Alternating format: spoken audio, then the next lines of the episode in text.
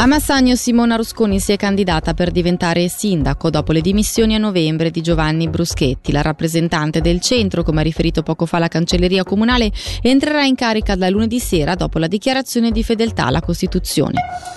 La Vizzara, dopo anni in cui il comune è stato confrontato con una natalità in costante diminuzione, la tendenza sembra essere cambiata con una decina di nascite registrate solo nell'ultimo anno, un dato che lascia ben sperare per il futuro dell'istituto scolastico, oltre a influire positivamente sull'andamento demografico.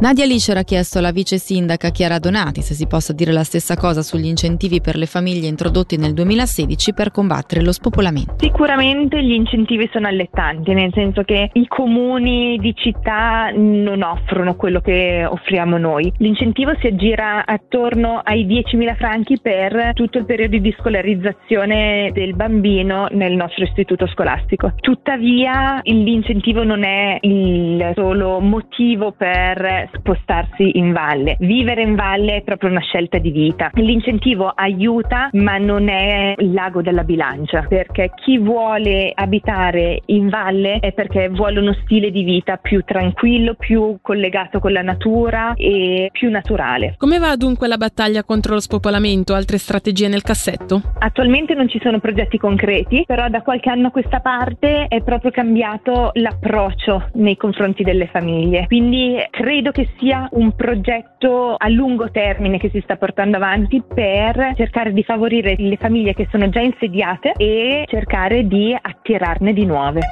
Preoccupazione per la fragile situazione delle finanze cantonali e quanto espresso dal presidente della Federazione delle Scuole di Musica Ticinesi Matteo Piazza a proposito della ricevibilità dell'iniziativa 100 giorni per la musica che chiede un accesso senza ostacoli ad una formazione di qualità per tutti. Infatti il momento in cui chiedere investimenti nella formazione è delicato, come ci conferma Piazza stesso. Certamente c'è preoccupazione come sono preoccupati tutti diciamo, gli, gli attori in questo momento coinvolti in richieste di questo tipo da parte mia posso dire che sono attivo nel campo della formazione musicale da oltre 30 anni e non ho mai sentito dire che era un buon momento per spendere di più a suo favore. Quindi questo sarà semplicemente uno dei tanti momenti in cui non era il momento.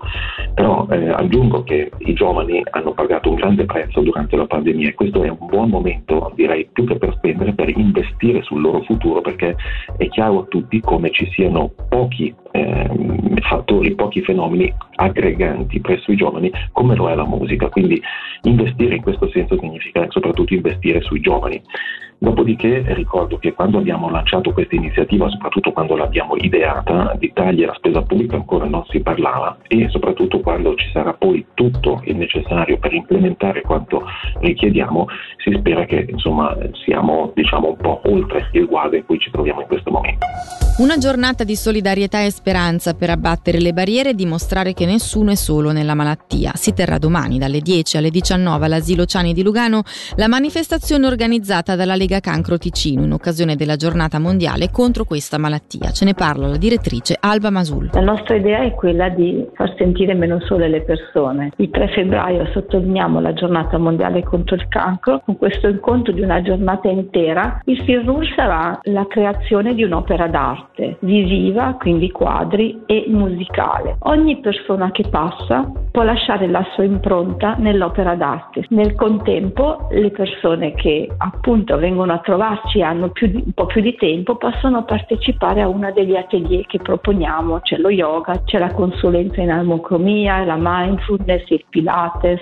Domani è possibile per tutti assaggiarle, conoscerle, vederle, entrarci in contatto, senza barriere, persona ammalata o non ammalata, ci mischieremo tutti senza la connotazione o lo stigma della malattia. Ok, Formenton da indagato ora è accusato il Tribunale dell'Ontario che si occupa del caso di abusi sessuali avvenuto sei anni fa in Canada ha accusato formalmente l'attaccante che ha recentemente lasciato l'Ambri. Lunedì insieme ad altri quattro ex compagni di nazionale ai tempi dell'Under 18 dovrà comparire in aula. Lo stesso giorno quando saranno le 20 qui in Svizzera le autorità hanno convocato una conferenza stampa.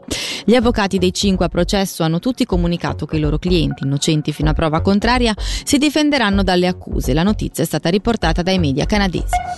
Il giudice sportivo ha squalificato per due partite e inflitto una multa di 1700 franchi nei confronti di Fabio Arnold. L'attaccante della Joie è colpevole di aver effettuato un brutto intervento, una carica alla testa nei confronti di Rocco Pezzullo. Il difensore dell'Ambri, dopo il fallo subito martedì, non è riuscito più a tornare sul ghiaccio e stasera contro il Langnau sarà assente.